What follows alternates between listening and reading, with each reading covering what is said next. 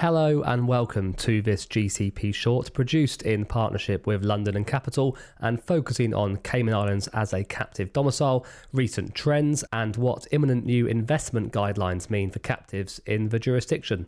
This discussion was recorded at the Cayman Captive Forum in December. Luke Harrison, our senior reporter, is joined by Darren Treasure, Executive Director and Head of Caribbean Office at London and Capital, and Rob Ledbetter, Senior Vice President at USA Risk. Darren has appeared on the Global Captive podcast previously, so we begin with an introduction from Rob about his background and USA Risk's profile as a captive manager.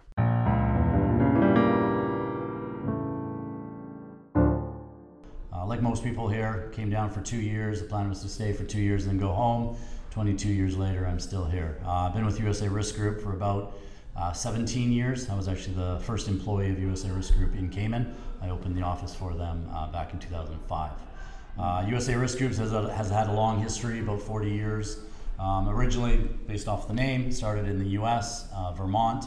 Over the years, it's moved around and had um, done business in a lot of different domiciles, both onshore as well as sort of what we consider the international market, which would be places like Cayman and Bermuda and places like that. Um, about four years ago, we went through a, uh, a management buyout. Myself and uh, three of my partners um, bought USA Risk Group. Uh, we moved the head office to Cayman, so our main operation is here in Cayman now. Uh, we have 16 staff, um, 25 staff across the company, 16 here in Cayman. Uh, we consider ourselves an independent manager. Um, we're not tied to a broker or an investment house or a law firm or anything like that. All we do is captive management uh, and you know act on behalf of our clients. Awesome. And uh, Darren, you know, what, what kind of presence and client base does London and Capital have in the Cayman Islands and what kind of captives do you work with? So, London and Capital, we don't have a physical office in, in Cayman. We tend to come in and visit Cayman several times a year, work closely with the insurance managers. Uh, we have several clients with different insurance managers, uh, USA Risk being one of them. And uh, we tend to service our clients kind of remotely and then attend meetings if required. We'll, we'll fly to Cayman or wherever we need to. Um, so we really just try to service the region from Barbados, but Cayman is one of our um, significant uh, jurisdictions that we look at and we service. So we have multiple clients here, both on a standalone captive basis, a segregated cell or seg- segregated portfolio company basis. Um, you know, ensuring multiple risks. We see obviously a strong relationship between the U.S. and and Cayman, so there's a lot of U.S. risk here being insured. Um, I would say most of the captives we, we, we deal with in terms of a client base are U.S. Uh, parented captives, and we, we also have a, a, a pan Caribbean captive here that is domiciled in Cayman. So we see um, a good diversification of risks: workers' comp, P&C, uh, general liability, catastrophe risk, medical malpractice. So um, there's quite a lot going on in Cayman, um, a lot of different business lines. Uh, we service large and small accounts, anywhere from like half a million to 100 million. So we find Cayman's a very active market for us and a good place for us to be. Understood, understood. And uh, Rob, for those listeners not so familiar with Cayman, can you give us a bit of information on, the domicile's profile? I mean, I know most people will probably be aware that it's uh, it's quite a big uh, healthcare domicile. Um, but you know, are, are, there any? It would be good to hear about some of the different license types, uh, you know, for captives and insurers in the region. Sure. Yeah. Um, yeah. So Cayman, you know, I think everyone knows sort of Bermuda was the the, the start of the captive um, industry. Cayman was came on, you know, just after them. They were kind of the number two domicile. To be honest, we've always kind of chased Bermuda. Um, in terms of the more recent years, you know, I think our numbers uh, in the last three years we're kind of closing in on Bermuda as being the number one domicile overall definitely from a healthcare perspective, um, Cayman's kind of been known as the healthcare domicile. I think approximately 30 to 40 percent of all business uh, in Cayman is healthcare related. Um, that's very typical of our book of business. It's kind of in that range. Um, from a licensing standpoint, I think in the what we consider sort of the captive um, segment of that, the license class is it's a Class B license. Um, there's three types of Class B licenses: Class B1, Class mm-hmm. B2, Class B3. Um, the the type of um, license is based on the amount of third-party risk. Mm. Um, so, for example, a B1 captive can have up to five percent of third-party risk. A B2 can have up to 50% third party risk, and a B3 is typically a captive that has more than 50% of third party risk. So, in that B1 range, a lot of those healthcare clients that we talk about, those typical 501c health systems from the US, they're typically the B1s. Uh, the B3s, they're sort of more the more open market reinsurers, more traditional, um, almost like a commercial carrier. Um, in Cayman, there is a Class D license for a true uh, uh, a reinsurance company, but the Yeah. B3 is somewhat of a bridge between the B class and the D class. That makes sense. And you know, cell captives have been particularly well utilised around the world, uh, particularly during the you know the sort of the hard market cycle. You know, have you seen any increase in, in cell interest here in Cayman, and you know what, what kind of cell structures are, are kind of available on the island? Absolutely, yeah. So actually, I was looking at some stats just this morning. I think it's close to 30% of all captives in Cayman are structured as a segregated portfolio company. So that's our version of that segregated cell, segregated portfolio um, type captive. There are two types here really in Cayman. There's the traditional segregated portfolio company. They've been around for a long time. That's sort of your traditional rent a captive structure um, where a participant can come in. Uh, it's one legal entity, but a participant can come in and rent a portfolio. Um, all assets and liabilities are segregated from the assets and liabilities of other um, portfolios. About, geez, I think we're probably going back seven or eight years ago, they introduced um, a new type of segregated portfolio. It's called a PIC, which is a, a portfolio insurance company. That is um, more similar, I would say, to um, the segregated cell um, option that you see in the U.S. Um, so in that situation, each individual portfolio is a separate legal entity, um, and that gives a little more flexibility in terms of segregated portfolios can do business with each other, they can transact amongst, amongst each other. Um, you can have a separate board of directors for each of the portfolios. It just gives it a little bit more robust Yeah.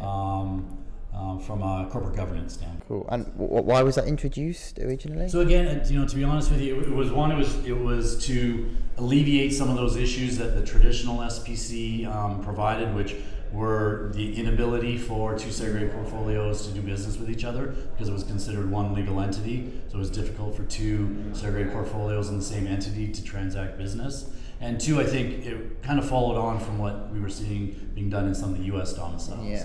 Um, with Yeah. them having new legislation allowing um, separate incorporated cells. It was sort of uh, in relation to that. yeah. well. And have they been quite popular since the They, introduction? they have. They, they, I think there, there's a, a definite subset of them, and they're used for some particular reasons. I don't think they've taken off as much as maybe they thought they would in terms of their utilization. The segregated portfolio companies, as a standalone, those companies continue to, like I said, I think 30% of mm. most captives in Cayman are structured that way. So I think it has continued that this, the, the standard segregated portfolio company has probably been the more popular of the two, but when needed and when required, the PIC gives another option Yeah, that makes sense. And Darren, could you just tell us a little bit about how you work with cell captives in, in, in Cayman? Right. So again, the cell captive structure, uh, that's something that's very important to us, and we do see um, growing uh, amongst all the jurisdictions that we're involved with.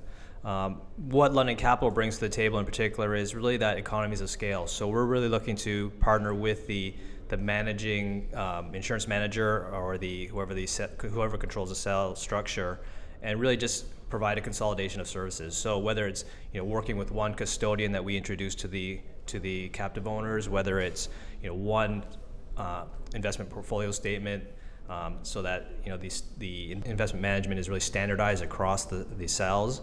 Um, we do have some ability to be flexible and create some customization based on individual cell owners and, and what they and they, what they're looking for, but generally across a, a, a portfolio segregated portfolio company, you would see a very similar IPS across all the cells. Um, you know, we have a, a great reporting system in terms of Clearwater reporting, so we offer that to the the cell owners and the cell structure itself. So with that reporting, you consolidate all the cells into one report. You can report on the group on individual groups that you customize, or you can report on individual cells. So it's a really a flexible uh, tool that allows the the manager of the, the structure to really um, customize and, and create a bespoke um, reporting package to the to the owners. So yeah, we do we do really look at it as a you know we're one part of that structure in terms of hoping to make everyone's life a lot easier. Um, like I said, achieving the economies of scale and really just you know combine um, you know, high levels of service so that you know the the, the cell structure itself is attractive to to new participants and that they know what they're getting as, as kind of a complete package when they decide they want to uh, own a cell for their own reasons. That makes sense. And, uh, you know, Rob, has there been any uh, new regulatory rules or guidelines of interest, uh, you know, to captives recently in Cayman? From a from a Cayman perspective, they take a very much a risk-based approach from a regulatory standpoint. Um, it seems like over the last you know three or four years, there's been a constant rollout of, of, of new um, either rules or statements of guidance. But in the, in this last year, there was a new rule and a statement of guidance on uh, investment portfolios. Mm. Um, it, it, applies to all classes, the class B1, B2, B3. There are a number of um, stipulations in there that apply just to the B2s and B3s. Doesn't impact the B1s as much. Um, but it's really more, I think, making sure from a corporate governance standpoint that the board has oversight over the investment policy or sorry the investment policy statement and the investment portfolio um, and making sure that you know the board is looking at their investment portfolio really with a risk management mindset and making sure that you know they're in the right asset mix they're in the right duration and they're you know making sure that the, the type of investments they're making makes sense for the business that they're in yeah, and have how have companies found the, the new regulation so far? Yeah, it, it hasn't been that bad. It, it's you know it's, it's a little extra work in terms of beefing up the investment policy statement that all companies are required to have.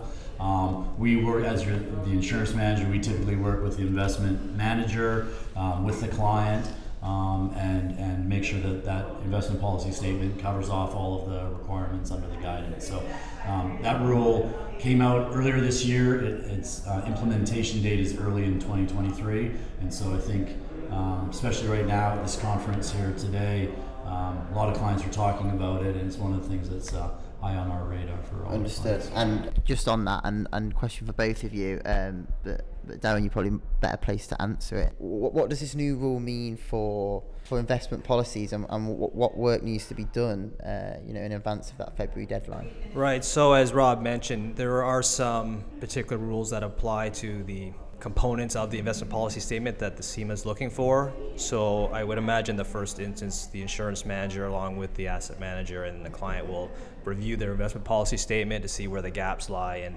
um, by what I can see, it looks like they'll, you know, most will probably have some slight beefing up to do in terms of including some additional documentation around their IPS to satisfy the uh, the regulator.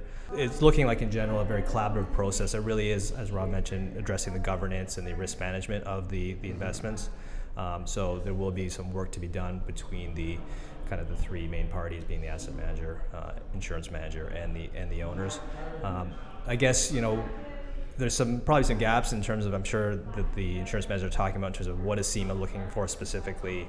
You know, are we talking about documented controls, undocumented controls? Mm-hmm. Um, you know, are they going to be coming in and, and reviewing these rules to making make sure they're being followed. I, I, suspect some of the smaller captives might find it a little more onerous just because of resources and, and the time it might take to just put all the documentation in place if that's kind of the level that CIMA is looking for. So, you know, it's an exercise that is going to have to be done. Obviously, as the regulator puts out the rules, I, I expect they're they're meant to be followed. So, um, you know, again, as London Capital sees it, you know, this is just kind of part and parcel to the service that we offer. We work with the insurance managers to provide you know this level of service to make sure that you know they're compliant with their regulatory uh, regime. So um, we don't see that as kind of outside the scope of our service, and we're quite uh, willing to jump in there and, and, get involved. Understood. So there's, there's still a few unknowns about kind of how how it's going to play out. Is that right? Yeah, I think with any with any new guidance that comes from the regulator, there's kind of a feeling out period. Um, CIMA, along with IMAC, which is the Insurance Manager Association, always work closely on these things.